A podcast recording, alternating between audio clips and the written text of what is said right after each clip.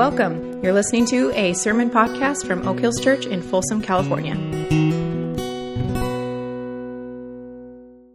Well, if you would stand for a moment, we are back in our series called The Eternal Kind of Life.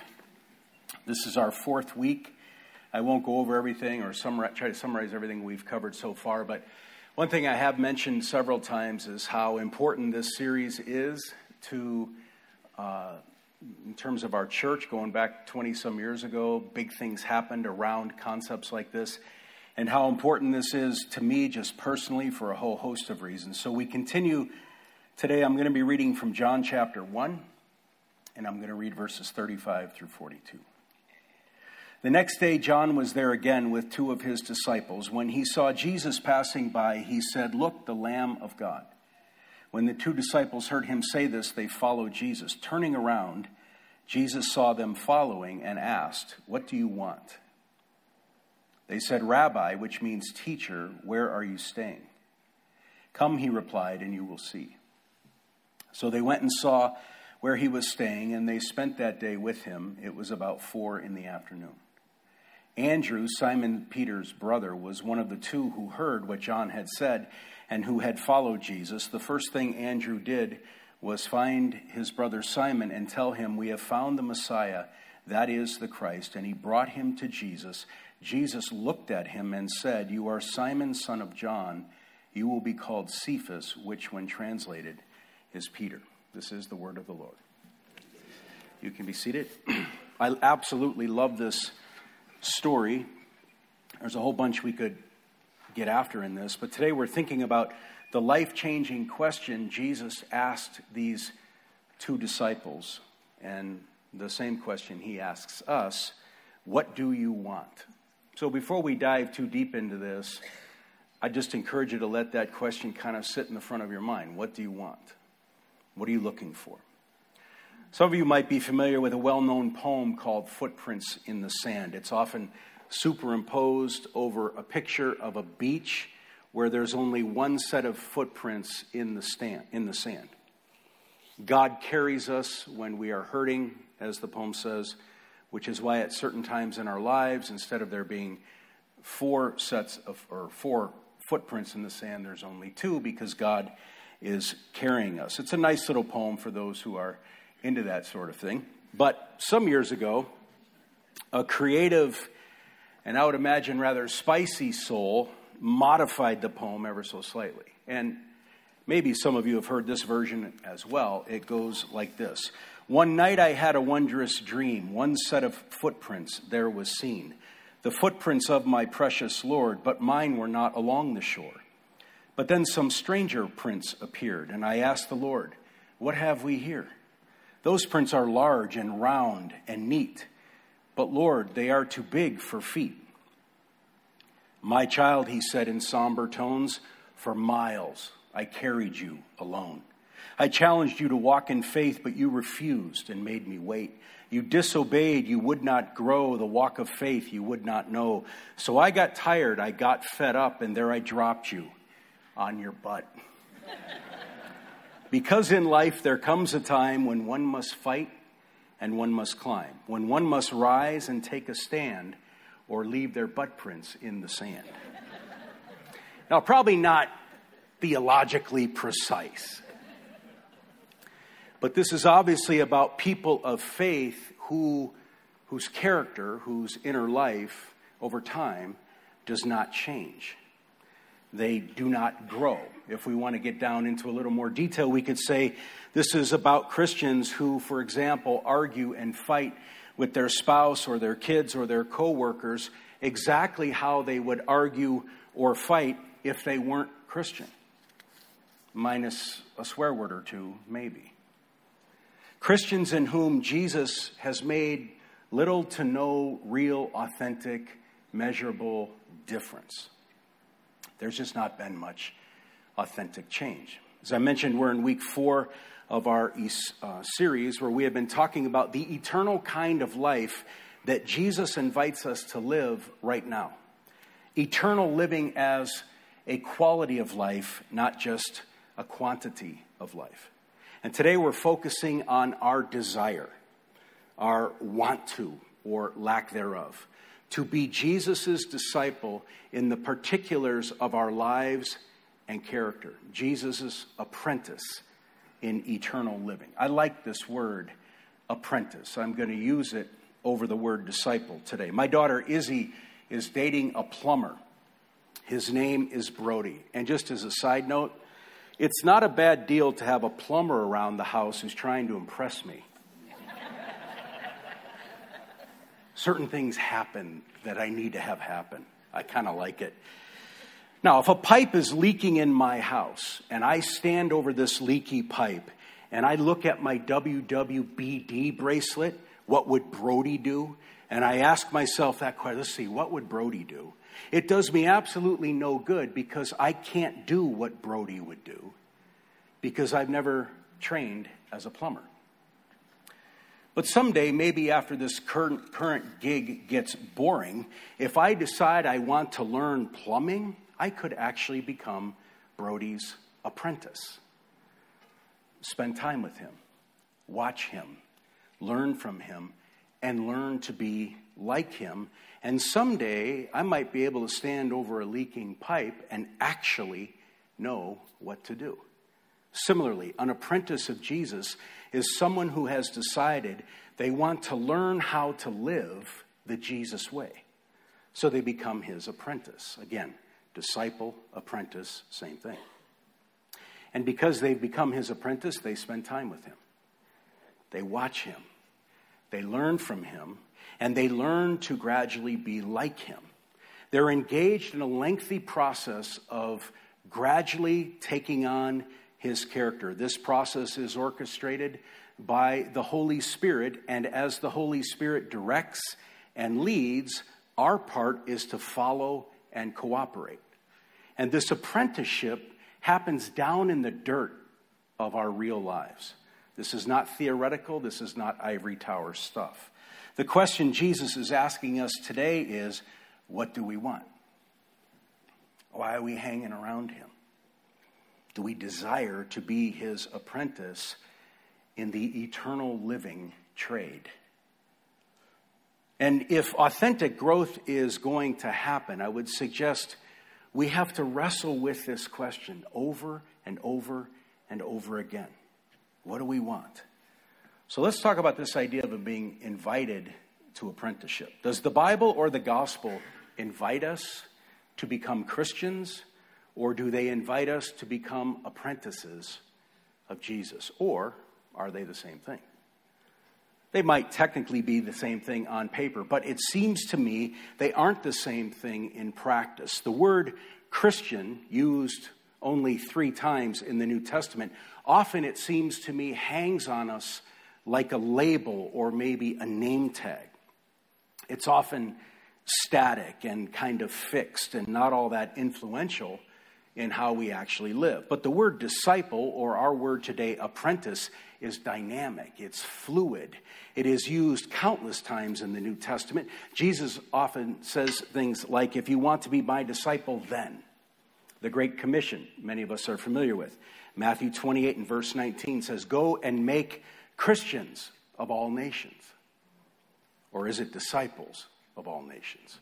Apprentices of all nations, baptizing them, teaching them to obey everything I've commanded. And surely I'm with you always to the very end of the age. In our reading from John chapter 1, two of John the Baptist's disciples, one named Andrew, are literally walking behind Jesus down a road. So, in one sense, they are following him. And that is the vocation of a disciple or apprentice. But Jesus turns around and asks, what do you want? They were intrigued enough to linger near Jesus. Something had stirred in them to sort of keep an eye on him, and I absolutely love this. And that was enough faith for Jesus to engage. I, am intrigued by this, I'm encouraged by this.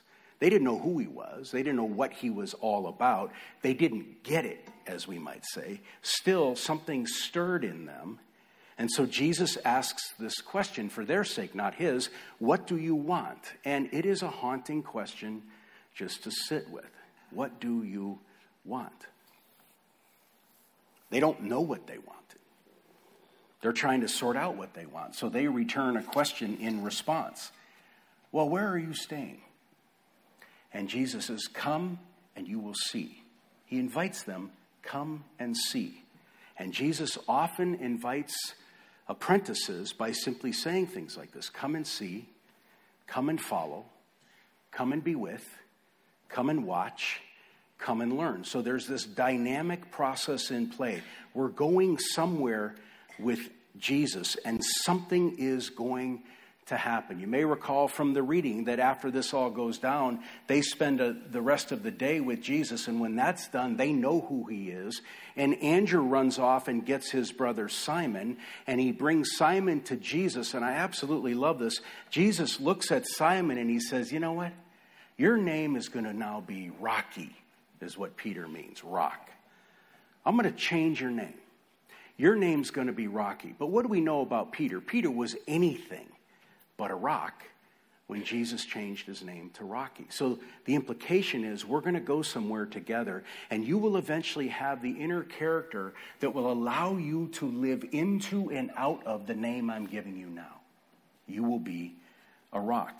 See, being a Christian, it seems to me, often gets reduced to a one time decision we make at some point in life, or we better make before we die. Apprenticeship to Jesus is an ongoing decision we make all throughout our lives. Will we choose apprenticeship to Jesus in this particular situation, in this conflict at work, in this difficult relationship we're in? Do we want to be his apprentice? Will we follow his way?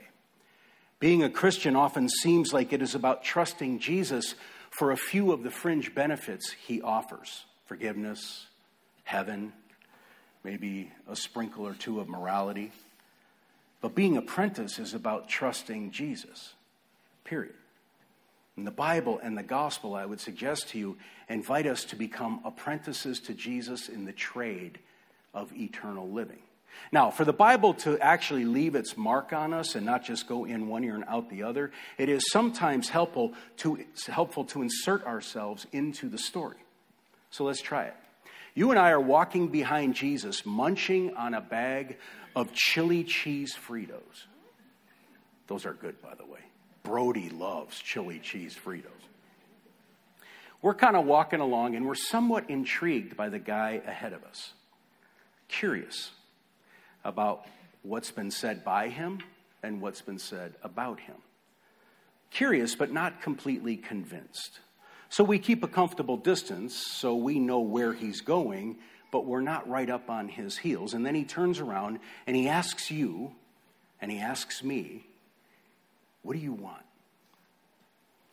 His question is existential, and we know this even if we don't know what existential even means. We know he's asking us, what are you actually about? What desire drives your life? What is being human all about, according to you?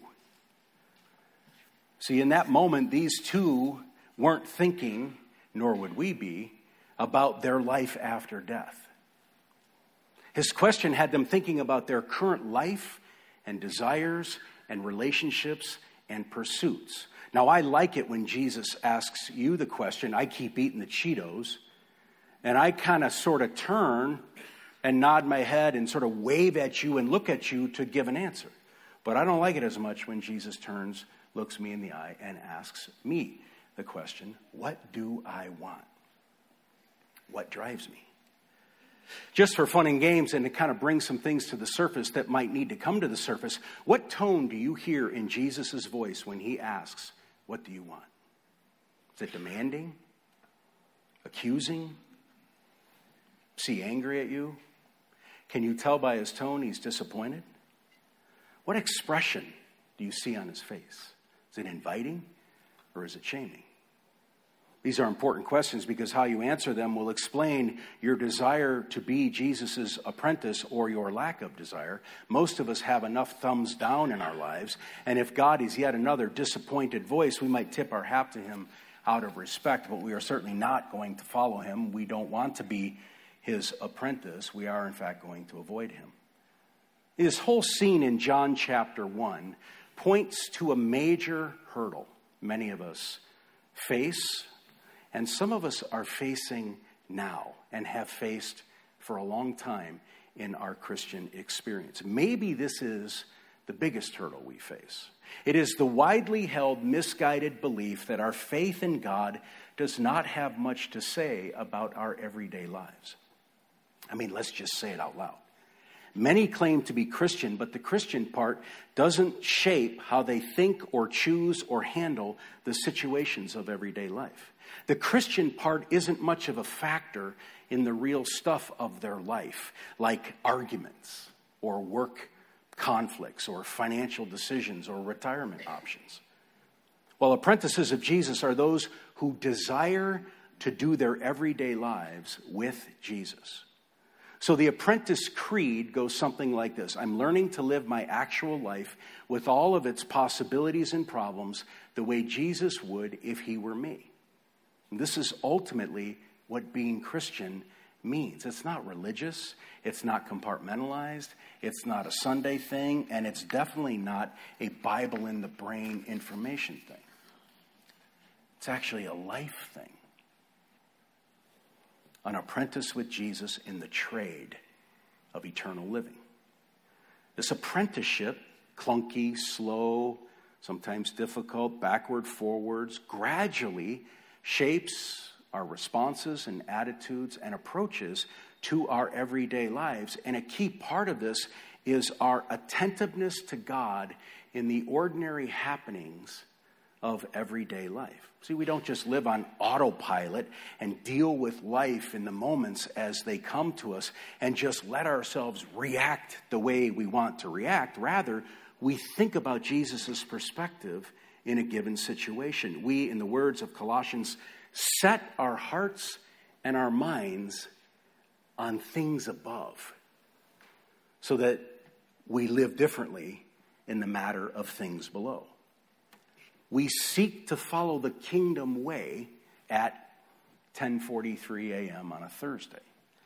Purposeful, intentional. We're not just carried along, we're actually choosing to be an apprentice. And the question again from today is do we desire this?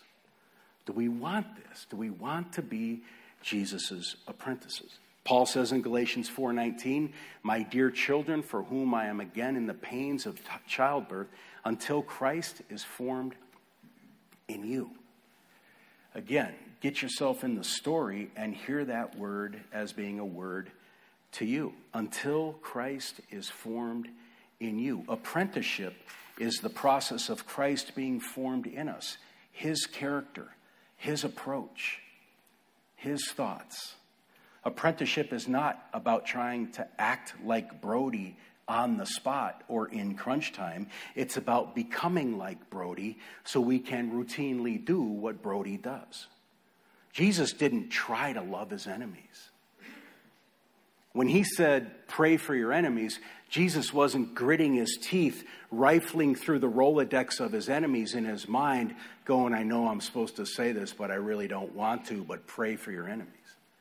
He didn't try hard to forgive those rotten souls who crucified him. He didn't muscle up on these things. Rather, love and grace and forgiveness was his default.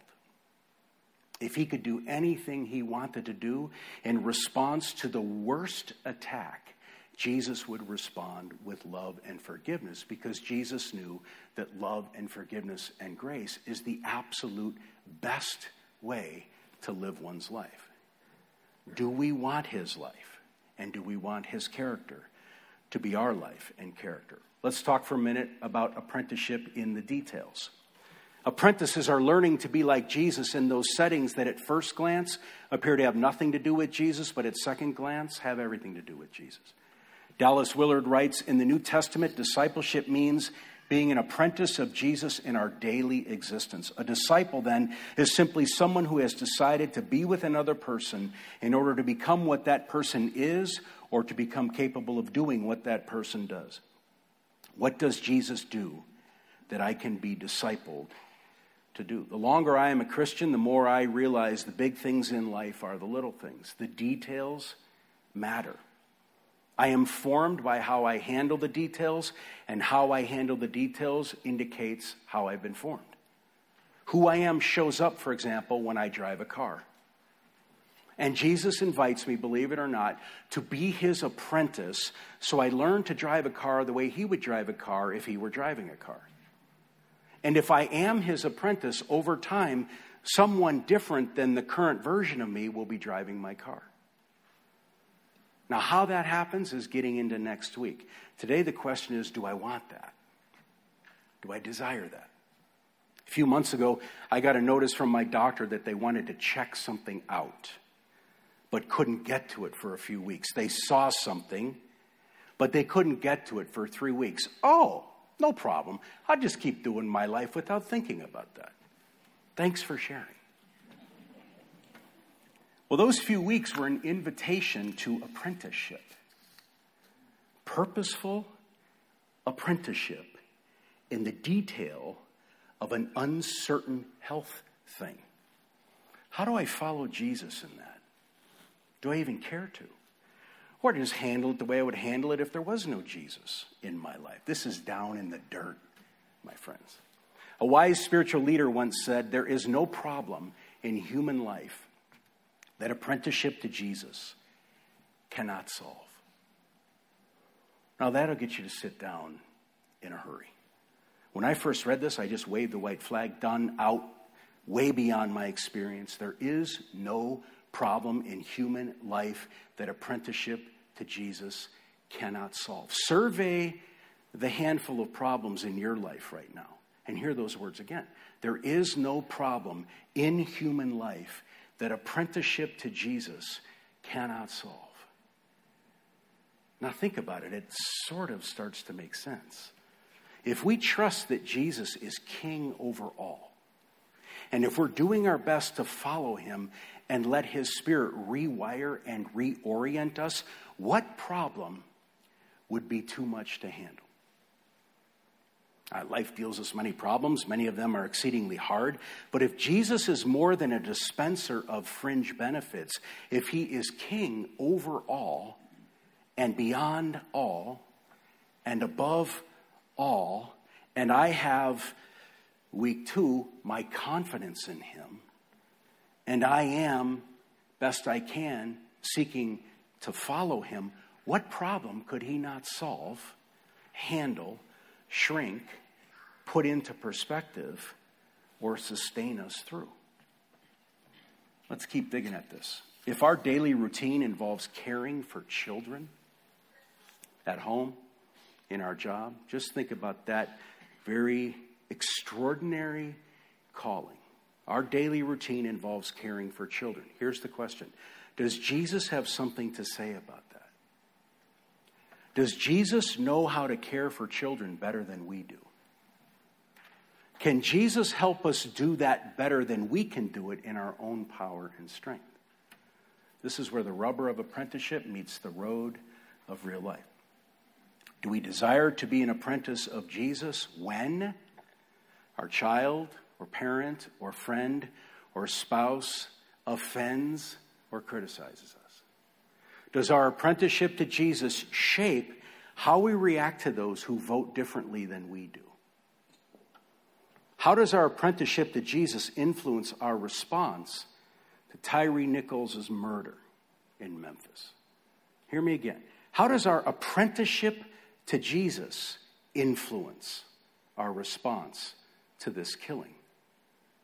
Here's something whatever makes us feel dis- defensive is an invitation to apprenticeship to Jesus because defensiveness is a signal we are choosing to be an apprentice of self.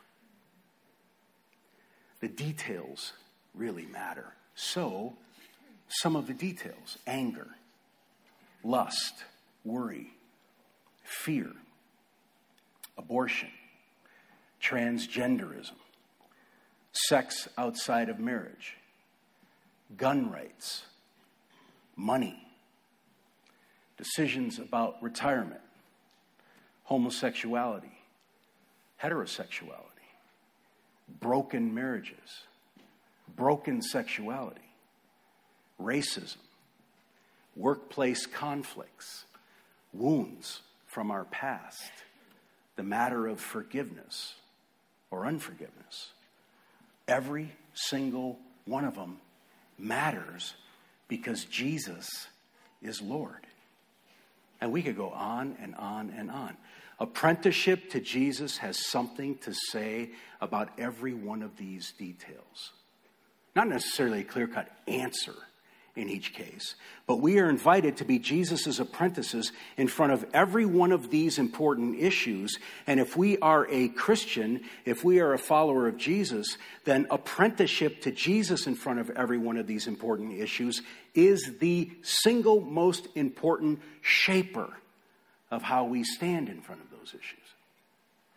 How we think about these things, respond to these things, and respond to those who think and respond different than we do on these things is a matter of apprenticeship to Jesus. And obviously, this is a process. It's slow, it's clunky, it's messy, back, forth, forward, backward. I get it. But that brings me to the last thing. Because it's slow and clunky and a process, is why we need a community of apprentices to journey with. When we choose to live as Jesus' apprentice, and again, it's an ongoing choice.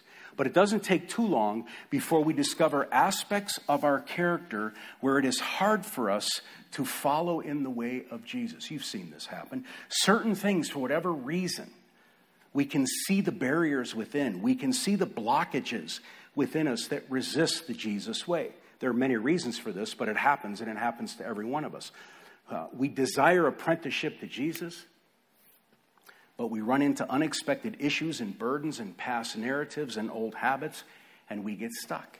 I was in a couple meetings this past week, and I'll just tell you this is true confession. In the meeting, people are talking, and all sorts of judgments and anger and contempt aimed directly at some of the people I was in the meeting with just spiked within me. I mean, I felt it happening. I literally could see it happening. It started in the bottom of my left foot, and it just crawled its way all the way up and through my being. Judgment, anger, contempt, dismissiveness, and some measure of, I can't stand you. There are reasons why this all stirred, and I don't understand the reason. But before I could turn away, it had happened. And it ate me up. And you know something? I realized after the fact, and have realized ever since, it's not the good life. It's not that I shouldn't do that because it's wrong or because it's a sin, which it undoubtedly is, but that's not why I shouldn't do it. I shouldn't do it because it's not the good life. I've got to become somebody. I want to become somebody, or at least I want to want to become somebody, where that doesn't happen. And when it does happen, I turn away and turn toward King Jesus. I didn't come away from that going, boy, I feel such joy having just judged the heck out of that guy. I mean, that is the way to live. That is fulfilling. That is absolutely the peaceful, good life Jesus had in mind when he said, Come follow me. Not. And I need my spiritual leaders to help me with this, to ask me questions, to peel back the layers so I can grow in this because there's all kinds of old junk that just rumbles within like a dishwasher on and on and on and on, but the stuff doesn't get clean. So I have growth in this. I need my spiritual leaders' help to remember that actually matters in your discipleship to Jesus. You don't just push that aside and go, oh, well, that was judgmental. Something's happening deep within my soul, and Jesus wants to get his hands on it and remake it. Question is, will I let him do it? What do I want? You know, some of this, I'll wrap up here, but some of this is the reason why at Oak Hills we are continuing to want to find ways for you to take steps out of solo and into community, out of I'm doing this on my own, and into settings where there is a community of apprentices who are seeking to live this out. You've heard it mentioned the last couple of weeks, and Matt, you can put this up on the screen, but the last few weeks, you've heard it talked about this refocus retreat, and the byline is the key letting go of false self to embrace true self. That is what we're talking about today. Letting go of being an apprentice to me and learning how to be an apprentice to Jesus. So if you are part of Oak Hills, you're hearing some of these things that we're talking about, and something is flickering within you, something saying, man, I'd like to move toward that. Maybe not all the way, but a little bit of the way. This is a great opportunity. It's February 3rd and 4th. It's right here. You can register online. Here's the thing that's encouraging 37 of you already have. And that is a really good thing to be able to say, I want to walk toward this and learn more about this. There's room for many more. I would encourage you to sign up. You will be engaged in a community of apprentices who want to grow just by going to these couple days. You're not signing your life away, but you will be with others on this journey. I want to ask you to close your eyes as we enter into a time of response to all of this. We've been doing this throughout this series, and quite frankly, the things I say, probably half of it you can toss in the garbage. But this time, these moments, these next 10 minutes are really an opportunity for you to do some business with Jesus. And I don't mean do business like he's going to sit you down and scold you and tell you you're on timeout and all that. I, I don't mean that. I mean an opportunity for you to be with him, to just kind of be in his presence. And maybe to hear his question, What do you want? maybe sink it down a notch or more. Where does Jesus want to form you to be more like him? Maybe something is sitting there a relationship, a character issue, a sin we keep falling into. Maybe one of the issues mentioned in the Sermon on the Mount anger, lust, deceit revenge, pride, greed, control, maybe a virtue love, joy, peace, patience, kindness, goodness, self control. Maybe an attitude about one of the things we mentioned earlier, the tough stuff that is in our world, and your attitude there. I believe it to be true, not necessarily because I've read it somewhere, but I've watched this unfold in my clunky back and forth Christian experience for a long time.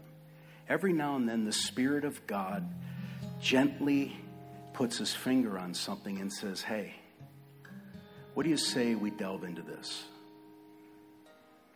I can sit back forever and say, Oh man, I've got so much that needs to change. That's really often an excuse to not change anything. It feels good to say, I've got a long way to go. But that doesn't really ever get us too far down that road. Every now and then, the Spirit of God puts his gentle finger on something and says, What do you say we take a look at this? How about in this arena? You invite me to teach you how to navigate how to handle it, how to grow. Just give you some time to think on this, to be in prayer about this, to be specific on this. Where is he inviting you to be his apprentice? There are stations behind your sections where there are pieces of paper, and this prompt is there. Where is he inviting you to be his apprentice? You might want to jot a thing or two down. You'll notice up to your left, up front, there are kneelers and there are chairs, and those things are there because they are pointing at that cross that's hanging up above. And sometimes it's good to get up, to move, to let our bodies get involved in this, and to move forward and spend some time in prayer and reflection with the cross in view as the Spirit continues to work. We'll have an opportunity to worship during this time, to reflect, but I just want to invite us to take these 10 minutes to be with Jesus and let the Spirit speak and do what He would do. Holy Spirit, we pray that you will be kind to us in these minutes and clear, that we might hear you and that we might follow you. We ask this in the powerful name of Jesus. Amen.